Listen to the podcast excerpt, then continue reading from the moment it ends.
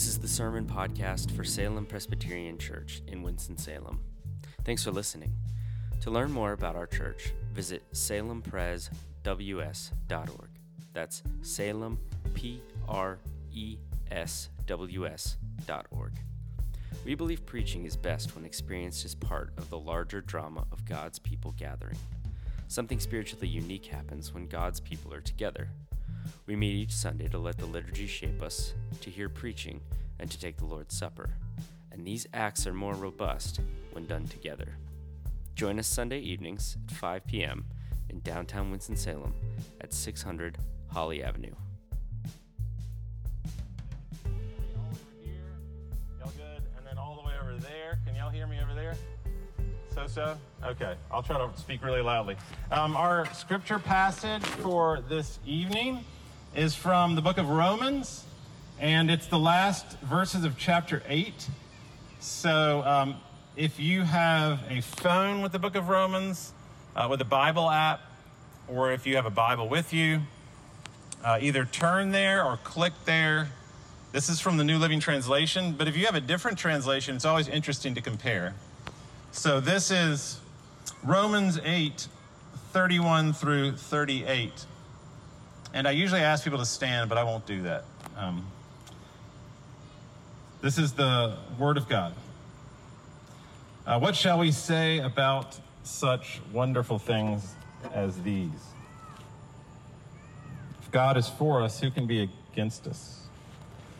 Since he did not spare even his own son, but gave him up for us all, won't he also give us everything else? Who dares accuse us, whom God has chosen for his own? No one. For God himself has given us right standing with himself. That's not good.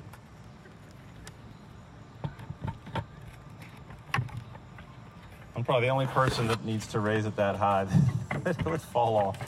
Okay, so um, I'll go back to 34. Who then will condemn us? No one. For Christ Jesus died for us and was raised to life for us.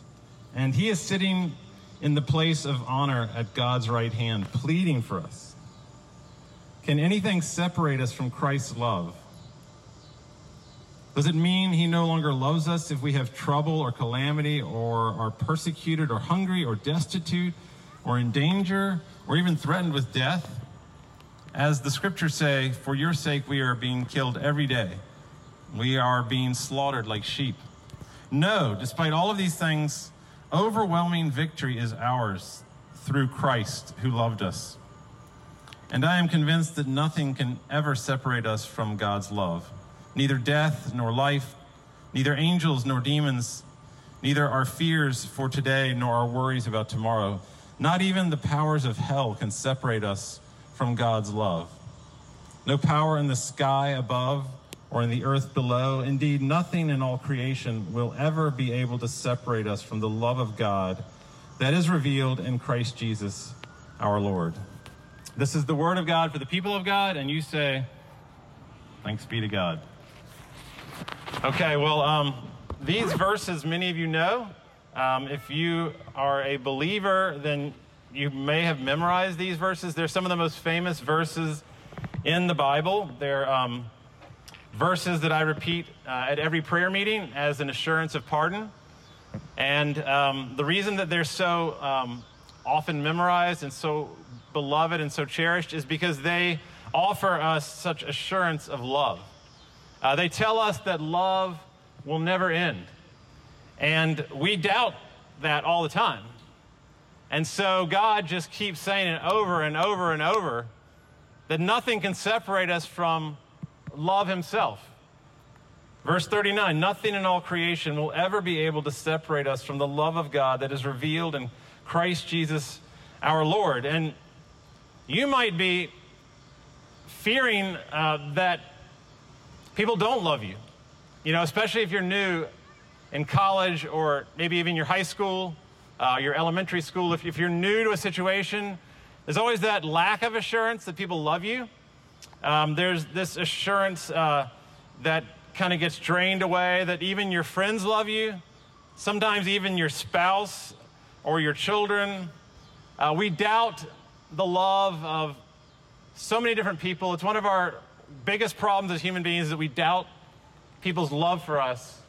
And yet, God says to, he, to us here that, that nothing can separate you from His love.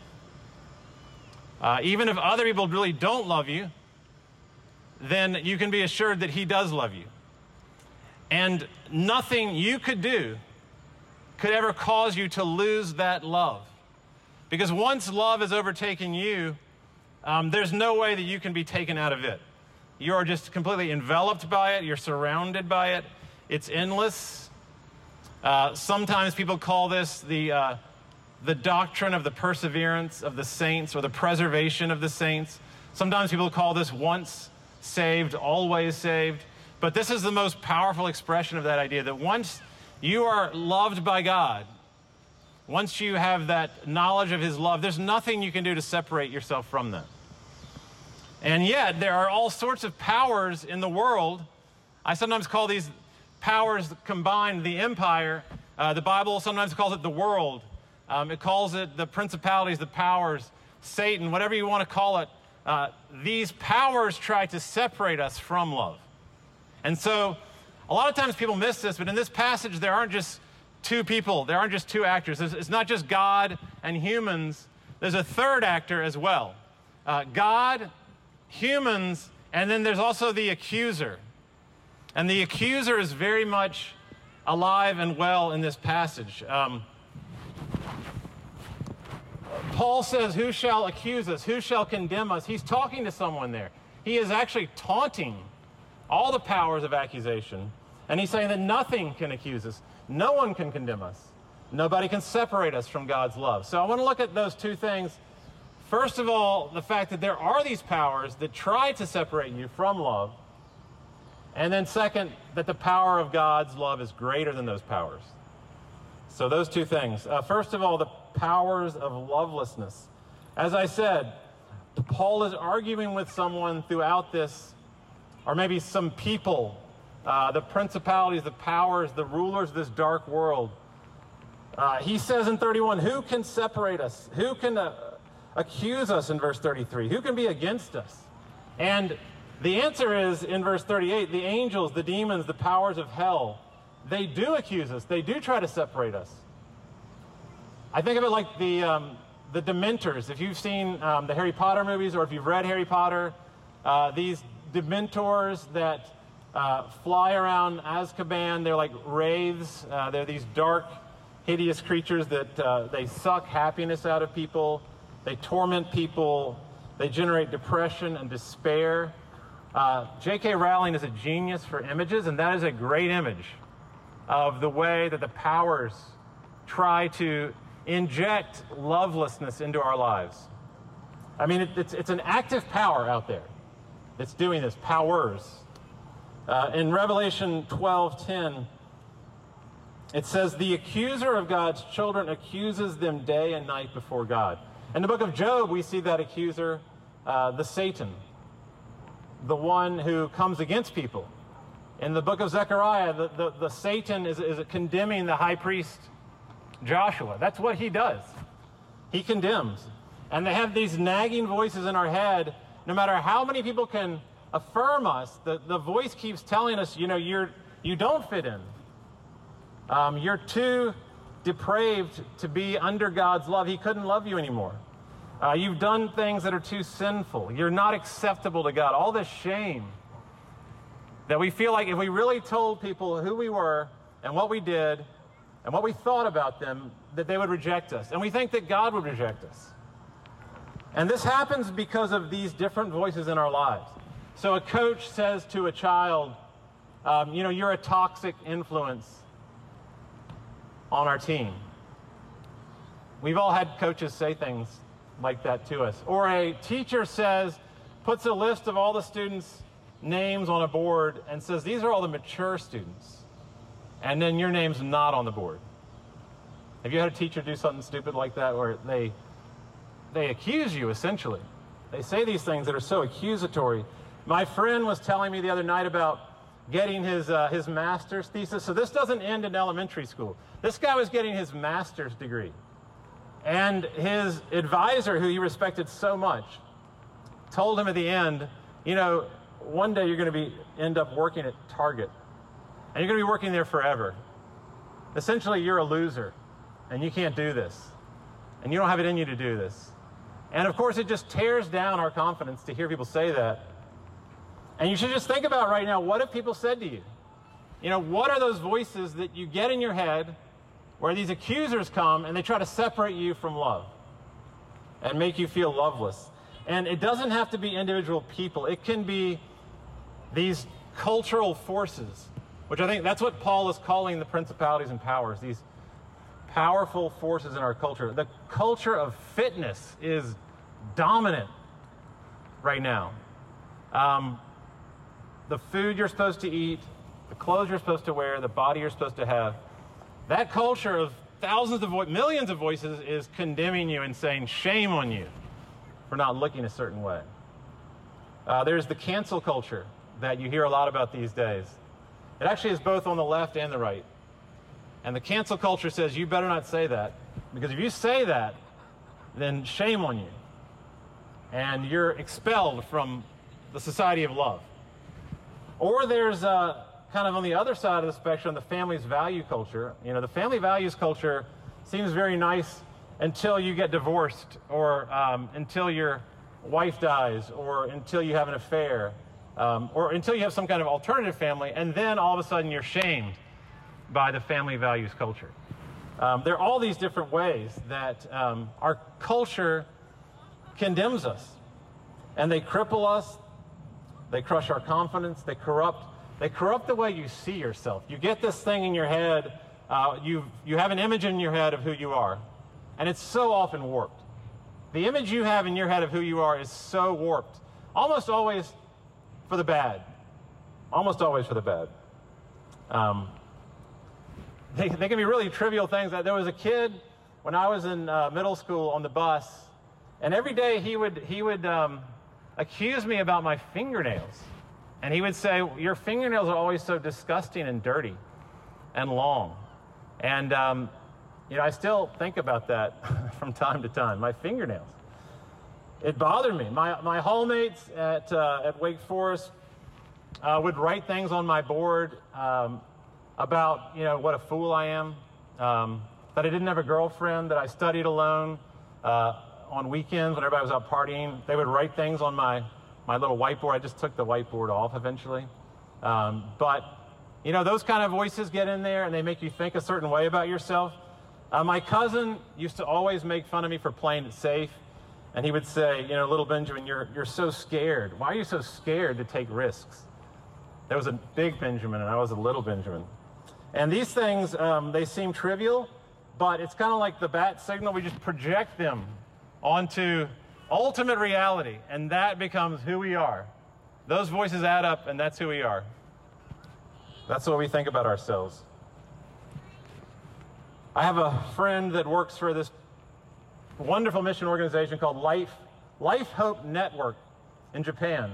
And in Japan, there's, a, um, there's an epidemic of suicide, uh, way, way more than, than in America. Um, suicide is incredibly common, and abortion is incredibly common in Japan. Both of these things. And so, Life Hope Network, among other things they do, is they try to care for women who have unwanted pregnancies.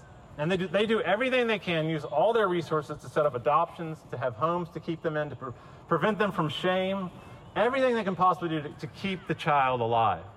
But if the woman decides to have an abortion, then they come around her and they love her immediately. And they say, You are not condemned. Do not let these voices accuse you. Nothing, nothing can separate you from the love of God, in spite of anything you've done. And our fears today, verse 38, or our worries about tomorrow. Our, our fears about COVID and how long it's going to last. Um, our, our worries about the economy, the, the racial tension, um, the violence that's going on, the political turmoil right now. I mean, this is still August. what's it going to be like in October? And yet, Paul says, uh, you don't need to fear for America. You don't need to fear for our culture. Um, nothing, even death is not strong enough. Even if you were to die, death is not strong enough to separate you from the love of God in Christ Jesus. And so that brings us to the second thing, which is that the power of love is stronger than any of those powers of accusation that try to separate you from love. So, verse 39 um, no power in the sky above or in the earth below, nothing in all creation will ever be able to separate us from the love of God. Love is the strongest force in the universe. Uh, scientists would tell you the strongest force in the universe is um, the strong nuclear force. So the strong nuclear force holds together protons which do not want to be near each other at all. They are very highly charged, positive charges that do not want to be near each other, and the strong nuclear force binds them. And it's the, in many ways the thing that builds matter. Uh, there would be no matter without the strong nuclear force. One website says it, it is the glue that holds everything together. But Paul says in Colossians 1:17 that is it is Christ who holds all things together, even stronger than the strong nuclear force. One of my favorite bands called King's X has a song called It's Love that holds it all together. Love is what holds it all together. Gandhi said, Love is the strongest force the world possesses, and yet it is the humblest force imaginable. And because love is so powerful, Paul says we are more than conquerors. Very famous line, verse 37 we are more than conquerors. So that means we're not just conquerors, but we're more than conquerors. A conqueror defeats his or her opponent. So if you conquer someone, you, you beat the other team. But a more than conqueror blows out the other team. That's like the, what the Rockets did to the Thunder last night, like a 40 point blowout. That's a more than conqueror. And in this case, you're blowing out the cockiest teams in the world. You know, the Patriots, the Yankees, the Lakers, the Tar Heels, the Blue Devils. You know, when Wake Forest uh, plays Duke in basketball or Clemson in football, it's like we're this, you can just see on their players' faces, we're this little tiny, puny nothing. They're expecting to just stomp out. And so when you conquer uh, something that powerful, that's what Paul's talking about here more than conqueror of a force much, much more powerful. In verse 37, Paul says, despite all these things, and he's just listed all these things, he says, in spite of all those things, overwhelming victory is ours. Overwhelming victory. Because we have such a powerful defender in Jesus Christ that no matter who attacks us, he's much stronger. No matter what bully attacks us, he is much more loving there's a movie called Wonder. Some of y'all seen Wonder, or you've read the book. I've heard the book is better than the movie, but the movie is really good. So the book would have to be fantastic to be better than the movie. The movie is about a child named Augie, and he has uh, severe facial deformities, and he's terrified of going to school. But his parents decide that he's got to face the world at some point, and so he goes to school very reluctantly. And he tries to put on like a space helmet and not let anyone see his face. And it's terrifying for him to take off that helmet. And there's this kid at school named Julian who you just absolutely hate. Absolutely hate him because Julian is very popular, uh, very wealthy, he dresses nicely, and he does everything he can to torment Augie. You don't know why he hates him so much, but he does. He, he just teases him mercilessly. And finally, there's another kid named Jack. And Jack is so sick of all the teasing that in class he decides he's going to be Augie's partner. You know, he kind of takes on the shame of Augie. He's, I'm going to be his partner in this project. And so when they leave the, the classroom and they're out in the hall, um, Julian comes up to Jack and says, Do you really want to be partners with that freak? And Augie's sitting there watching it, and his face just falls. You just see the shame and the lovelessness come over him. And Jack just turns around and just punches Julian in the face and then puts him on the ground and starts pummeling him. And you know, you're not supposed to hit people, kids. You're not supposed to hit people, but that's a beautiful moment in that movie. The, the defense of this person by uh, Jack, who's putting his, his reputation on the line to defend Augie. And I think about Jesus defending the woman caught in adultery. She wasn't sinless, she wasn't this innocent person. But when all these men were trying to stone her, all these angry, self righteous Pharisees were picking up stones to stone her. Jesus stood in their way. He's like, This is not going to happen. He's like, Whoever among you is without sin, go ahead and throw the first stone. And his defense of her, and his defense of so many people, is like Jack's defense of Augie. He defends us from our accusers all the time. And we need to hear that defense in our heads. Verse 34 he, he died for us. And if that's not enough, he was raised to life for us. And if that's not enough, he is sitting right now at the place of honor. This is Jesus sitting at the right hand of God, the place of honor. And if that's not enough, he is pleading for your forgiveness. He is pleading to God, not your innocence. He's not pleading your innocence because we're not innocent. He's saying, I'm pleading my righteousness on their behalf. I want you to give, I want you to see Ben Milner as you see me, as completely righteous and perfect. Verse 33 God Himself has given us right standing with Himself. God does that.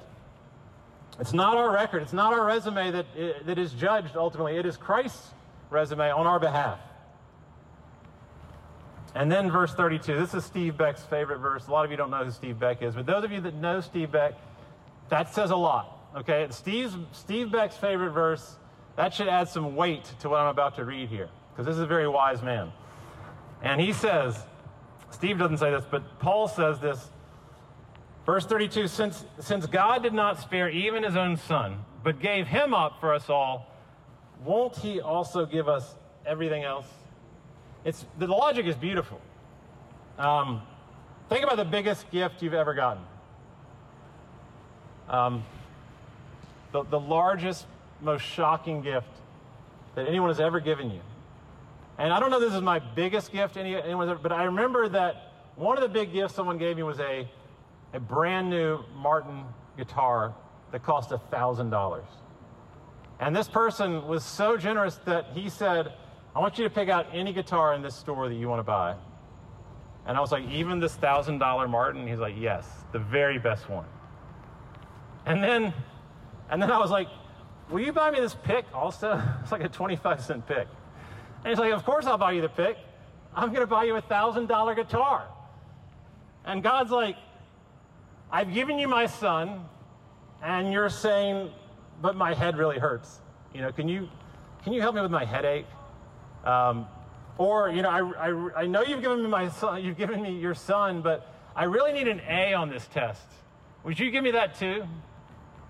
Or even like we're in big financial trouble, and I know you've given me your son, who is the most precious thing to you, but could, could you possibly give me like $2,000? Is that, do you have that, you know, somewhere? Are, are, are you inclined to me enough positively that you would give me that? I mean, it's absurd that we doubt God's love for us when He's given us everything.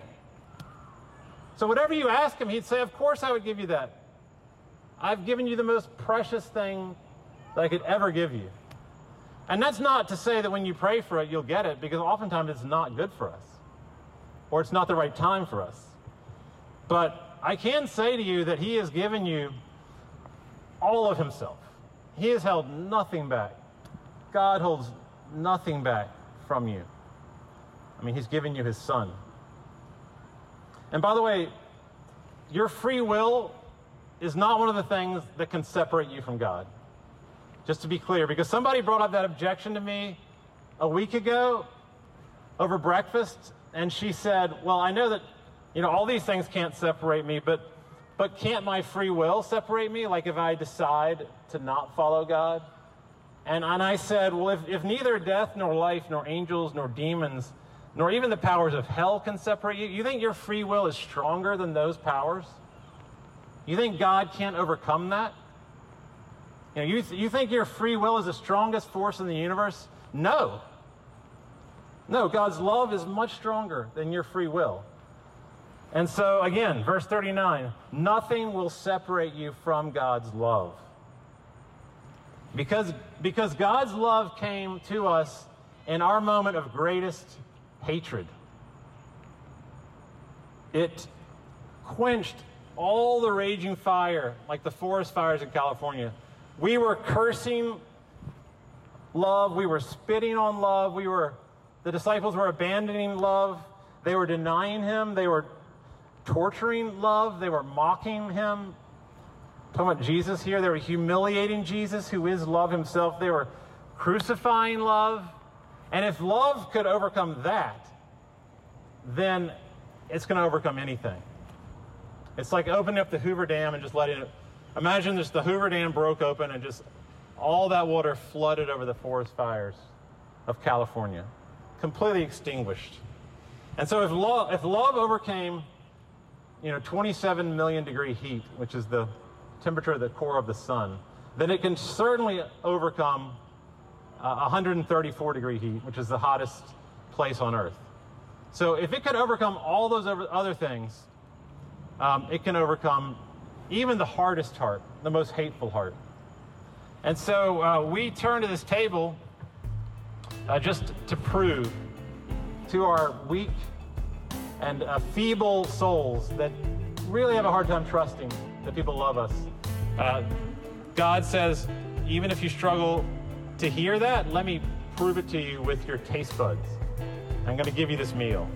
And so, but before we take this, just know that um, everyone is welcome, obviously, based on what I just